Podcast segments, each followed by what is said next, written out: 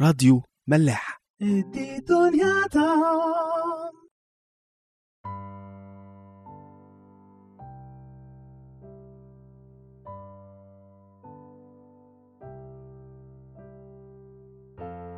مساء الخير واهلا بيكم في حلقة جديدة من عيش وملح. وصلنا آخر مرة لما حزقية استرجع إيمانه بربنا. وقرر إن هو يقاوم سنحريب ملك أشور اللي كان جاي يهاجم على أورشليم. للي مش عارف أو مش فاكر بعد ما أشور سابوا مملكة إسرائيل أو اسروهم سنحريب ملك أشور قرر يكمل على مملكة يهوذا. خصوصا إنه حزقية ملك يهوذا وهو كان ملك ماشي مع ربنا فراح قرر يعصى على سنحريب وما يدفعلوش أي جزية ولا يديله أي اهتمام. فسنحريب بيهاجم فعلا مدن يهوذا الحصينة وبياخدها. فحزقية ساعتها بيتهز جدا وبيخاف وبيتراجع عن موقفه أو بين قوسين إيمانه وبيبعت زي اعتذار لسنحريب بيطلب منه أي مقابل للصفح عنه. وفعلا بيحط عليه جزية كبيرة وبيدفعها حزقية بالعافية. بس بعدها بيكتشف إن هو ما استكفاش بالجزية وإنه برضه هيهاجم أورشليم. وهنا حزقية بيسترجع إيمانه. ومش بس كده لأ بيقوي إيمان الشعب كله معاه. وبيقرر بقى إن هو يردم كل الأنهار والينابيع اللي بره أورشليم عشان العدو ما يستفدش منها بأي شكل. يا ترى هيكون إيه رد فعل سنحريب؟ خلونا نكمل ونشوف.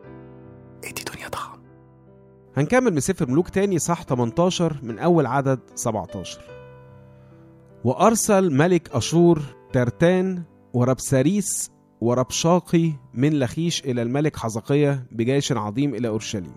بالمناسبة الأسماء دي مش أسماء ناس دي رتب في الجيش بتاع أشور.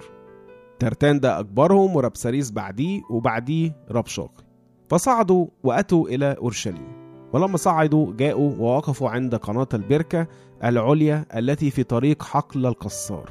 ودعوا الملك فخرج إليهم اليقيم ابن حلقية الذي على البيت وشبن الكاتب ويواخ ابن أساف المسجل. فقال لهم ربشاقي اللي هو زي القائد الميداني يعني قولوا لحزقية هكذا يقول الملك العظيم ملك أشور. وبيقول بقى كلام كتير قوي بس مهم قوي نقراه مع بعض. بيقول كده ما الاتكال الذي اتكلت؟ قلت إنما كلام الشفتين هو مشورة وبأس للحرب. والآن على من اتكلت حتى عصيت علي؟ فالآن هو ذا قد اتكلت على عكاز هذه القصبة المردودة. على مصر. في الأول بيتهم حزقية إن هو مستقوي عليهم عشان مسنود على مصر. الذي إذا توكأ أحد عليها دخلت في كفه وثقبتها يعني بيشبه مصر كأنها عصاية مدببة. لو أنت ساند عليها هتخرم إيدك. هكذا هو فرعون ملك مصر لجميع المتكلين عليه. وإذا قلتم لي على الرب إلهنا اتكلنا نقلب بقى. لو أنتوا مش متكلين على مصر هتقولوا لي على ربنا خدوا بقى الكلام ده. أفليس هو الذي أزال حزقية مرتفعاته ومذابحه وقال ليهوذا ولاورشليم أمام هذا المذبح تسجدون في أورشليم؟ شوفوا الأسلوب. بياخد حاجة كانت أصلا حزقية عاملها عشان إيمانه ويقوم باني عليها كلام فارغ من عنده. والآن راهن سيدي ملك أشور فأعطيك ألفي فرس إن كنت تقدر أن تجعل عليها راكبين. ابتدى بقى يتكبر عليه قال لهم هديكوا ألفين فرس بس جيبوا لها حد يركبها. فكيف ترد وجه وال واحد من عبيد سيدي الصغار؟ وال يعني زي قائد بس صغير قوي. وتتكل على مصر لأجل مركبات وفرسان. والآن هل بدون الرب صعدت على هذا الموضع لأخربه؟ الرب قال لي اصعد على هذه الأرض واخربها. أي كلام برضه فقال اليقيم ابن حلقية وشبنا ويواخ لربشاقي كلم عبيدك بالأرامي لأننا نفهمه. ولا تكلمنا باليهودي في مسامع الشعب الذين على السور. قالوا لي يعني انت عايز توصل لنا رسالة وصلها لنا إحنا. مش لازم كل الناس تسمعها وتفهمها لأنه اليهودي كانت اللغة اللي كل الناس تفهمها إنما الأرامي كانت لغة أرقى شوية مش أي حد يفهمها غير الناس المتعلمة جامد يعني. فقال لهم إيه بقى؟ فقال لهم ربشاقي هل إلى سيدك وإليك أرسلني سيدي لكي أتكلم بهذا الكلام؟ هو أنا جاي أكلمكم أنتوا أصلا بالكلام ده؟ أليس إلى الرجال الجالسين على السور ليأكلوا عذرتهم ويشربوا بولهم معكم؟ طبعا قمة العجرفة وقلة الأدب حقه طبعا. هو معاه جيش كبير وشايف ناس قدامه أصلا مرعوبين. ثم وقف ربشاقي ونادى بصوت عظيم باليهودي وتكلم قائلا بالعند فيهم يعني. اسمعوا كلام الملك العظيم ملك أشور. هكذا يقول الملك لا يخدعكم حزقية. حزقية بيضحك عليكم. لأنه لا يقدر أن ينقذكم من يده. ولا يجعلكم حزقية تتكلون على الرب قائلا إنقاذا ينقذنا الرب ولا تدفع هذه المدينة إلى يد ملك أشور. لا تسمعوا لحزقية لأنه هكذا يقول ملك أشور اعقدوا معي صلحا واخرجوا إلي وكلوا كل واحد من جفنته وكل واحد من تينته واشربوا كل واحد ماء بئره. يبتدي بقى إيه؟ يغريهم بالصلح وبالاستسلام يعني. حتى آتي وأخذكم إلى أرض كأرضكم. أرض حنطة وخمر أرض خبز وكروم أرض زيتون وعسل وحيوا ولا تموتوا بقى السبي والأسرة هو حاجة ظريفة يعني ولا تسمعوا الحزقية لأنه يغركم قائلا الرب ينقذنا هل أنقذ آلهة الأمم كل واحد أرضه من يد ملك أشور؟ أين آلهة حماة وأرفاد؟ أين آلهة سفروايم وهينع وعوة؟ دي كل دي آلهة وثنية وبيقارن بقى ربنا كأنه واحد منهم يعني هل أنقذوا السامرة من يدي؟ هل من كل آلهة الأراضي أنقذ أرضهم من يدي؟ حتى ينقذ الرب أورشليم من يدي؟ وبيخلص كلام ربشاقي على كده واللي حابب يقرأ نفس الكلام ده هيلاقيه برضه في أخبار أيام تاني صح 32 يعني زي ما شفنا ده المعنى الحقيقي للحرب النفسية ودي لعبة الشيطان الأساسية إنه يكسب أي حرب لأنه عمره ما هيعرف يجبرك تعمل حاجة بس هو يقعد يكذب يكذب يكذب لحد ما يوصلك للمرحلة اللي تبقى أنت اللي عايز تعمل الخطية. ايا كان هي إيه. والمسيح عشان فاهم فكر الشيطان وأسلوبه قال عنه كده في يوحنا 8 44 كان بيكلم اليهود اللي موجودين ساعتها وبيقول لهم كده. أنتم من أب هو إبليس وشهوات أبيكم تريدون أن تعملوا. ذاك كان قتالا للناس من البدء. وبعدين يقول إيه بقى؟ ولم يثبت في الحق. لأنه ليس فيه حق. هو ما فيهوش أي حاجة حقيقية. كله كذب ونصب. ما تتكلم بالكذب فإنما يتكلم مما له. لأنه كذاب وأبو الكذاب. عشان كده كل الكلام اللي قاله ربشاقي كذب. ولو أخدنا كده كلامه وحللناه هنفهم الشيطان بيكذب إزاي. هنلاقيه بيكذب في ثلاث اتجاهات أو محاور. اللي هما الثلاث أطراف اللي موجودين. الشيطان وإحنا وربنا. فلو مسكنا في أول طرف اللي هو الشيطان هنلاقيه بيكذب في قدرته. يقول أنا عظيم أنا جامد أنا عندي جيش ملوش عدد. الترهيب ده. وبعدين العكس ترغيب. يقول لو بقيتوا معايا ههنيكوا هتاكلوا وتشربوا وتعيشوا في أحسن حالة. بالظبط زي ما حصل مع آدم وحواء. لما قال لحواء كلوا من شجرة معرفة الخير والشر ده أنتوا هتبقوا زي ربنا. فدي أول كذبة عن قدرته العظيمة إن هو يدمرنا لو إحنا قاومناه ويهنينا لو استسلمنا ليه. تاني كذبة بقى أو تاني محور هو إحنا. هتلاقي عكس كلامه على نفسه يقولوا علينا. أنا جامد فأنتوا ضعاف أنتوا ولا حاجة. مهما قاومتوا هتقاوموا لإمتى؟ أكيد هتقعوا. والعكس لو استسلمتوا أنتوا كسبانين. الخطية أصلا هتبسطكم. فيقلل قوي من إحساسنا إن إحنا نقاوم ويزود قوي محاسن الخطية وإنها حاجة كويسة لينا وإحنا يعني تعبين نفسنا ليه. وتالت وأهم كدبة بقى هي عن ربنا لأنه لازم عشان الشيطان يكسب يفصل بيننا وبين ربنا.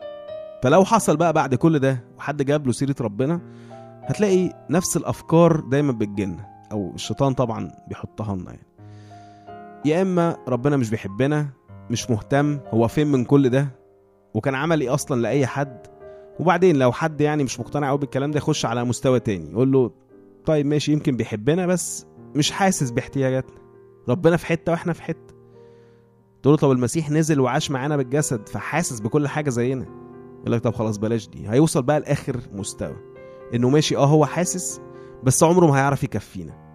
ربنا عنده سكة واحدة بس هي في الروح وإن إحنا نرتقي على أي احتياج عندنا. فلازم إحنا اللي نطلع له. هو عمره ما هينزل لنا. ومش هيعرف ينقذنا ابدا من الخطية أو الشهوة. فليه تحاربها وتوجع دماغك؟ ما أنت مسيرك هتجيلي كده كده. انجز بقى وخدها من قصرها وتعال. طيب إحنا ليه مضيعين وقتنا وعمالين نحلل في كلام ربشاقي أو اللي هو بيمثل الشيطان؟ عشان حاجة واحدة عشان اتأكد إنه الشيطان كذاب. وزي ما شفنا في النص كم الكذب اللي بيتقال عشان يقنع الناس إنه حتى لو ربنا كويس ما حزقية باعه اهو هدم المعابد بتاعته.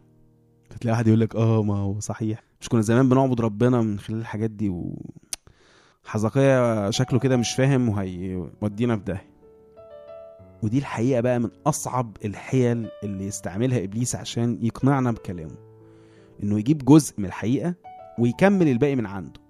بالظبط زي ما بنشوف دلوقتي في الإعلام. إعلام بتاع أي بلد بتحارب بلد تانية. أو حتى جوه نفس البلد. ناس مش حابة شخص معين.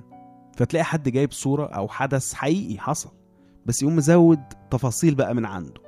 فأي حد مالوش في الشخص ده بسهولة جدا هيصدق يقولك أهو طب ما هو كله بالصور والفيديو. يبقى الناس دي بتتكلم صح. طيب ده واحد شخص بني آدم طبيعي ممكن نتفق أو نختلف عليه. إنما ربنا إزاي بيجي لنا وقت ونتفق مع الشيطان على ربنا؟ إن هو مش صالح أو مش بيحب أو مش مهتم أو مش هيقدر. آه إحنا كتير بنصدق الشيطان ونسيب إيد ربنا ونطرده من حياتنا ونقفل باب في وشه. والنتيجة إن الشيطان يستفرد بينا ويعمل فينا ما بداله. ودي الخطة الساذجة اللي عايش عليها الشيطان. يقول لنا أي كلام ونصدقه عشان يفصلنا بس عن ربنا بمزاجنا. نبطل نصلي نبطل نقرأ في الإنجيل نبطل نخدم نبطل أي التزام ناحيته. فيستفرد بينا. عشان كده اعرف وتأكد إن أي حاجة بتتقالك عشان تبطل أي شكل من أشكال علاقتك بربنا هي كذب. والهدف منها هو الفصل أو الانفصال. لو في أي حاجة قالها ربشاقي صح في كلامه طبعا كان بدون قصد يعني إنما عشان يخرب نفسية شعب يهوذا أكتر. هي انه قال لهم إن هم ضعاف قوي ومش هيقدروا يقاوموه بالمرة. وده حقيقي إحنا فعلا كده ضعاف ومش هنقدر نقاوم الشيطان بالمرة. بس مش عشان هو جامد إنما عشان إحنا بنسيب إيد ربنا. المسيح في يوحنا 15 بيتكلم عن تشبيه يمكن كلنا عارفينه إن هو الكارما وإحنا الأغصان اللي في الكرم ده. ويقول كده بقى بالذات في أعداد خمسة وستة أنا الكرمة وأنتم الأغصان الذي يثبت فيا وأنا فيه هذا يأتي بثمر كثير لأنكم بدوني لا تقدرون أن تفعلوا شيئا. وبالتالي العكس إن كان أحد لا يثبت فيا هيحصل له إيه؟ يطرح خارجا كالغصن فيجف ويجمعونه ويطرحونه في النار فيحترق. كلام مفهوش تأويل ومش محتاج تعليق قوي. باختصار إحنا ملناش حياة بعيد عن ربنا. فيعني لو في أي حاجة المفروض نطلع بيها النهاردة هي إنه كتير هنوصل إن يكون عندنا مشاكل مع ربنا. كتير هيكون في سوء تفاهم. كتير هنحس إننا مرميين ومنسيين ومش فارقين أصلا. اعرف إن كل ده كذب. وخد أي أفكار سلبية عندك وروح حلها مع ربنا. من خلاله مش من غيره. نكمل الحلقة الجاية.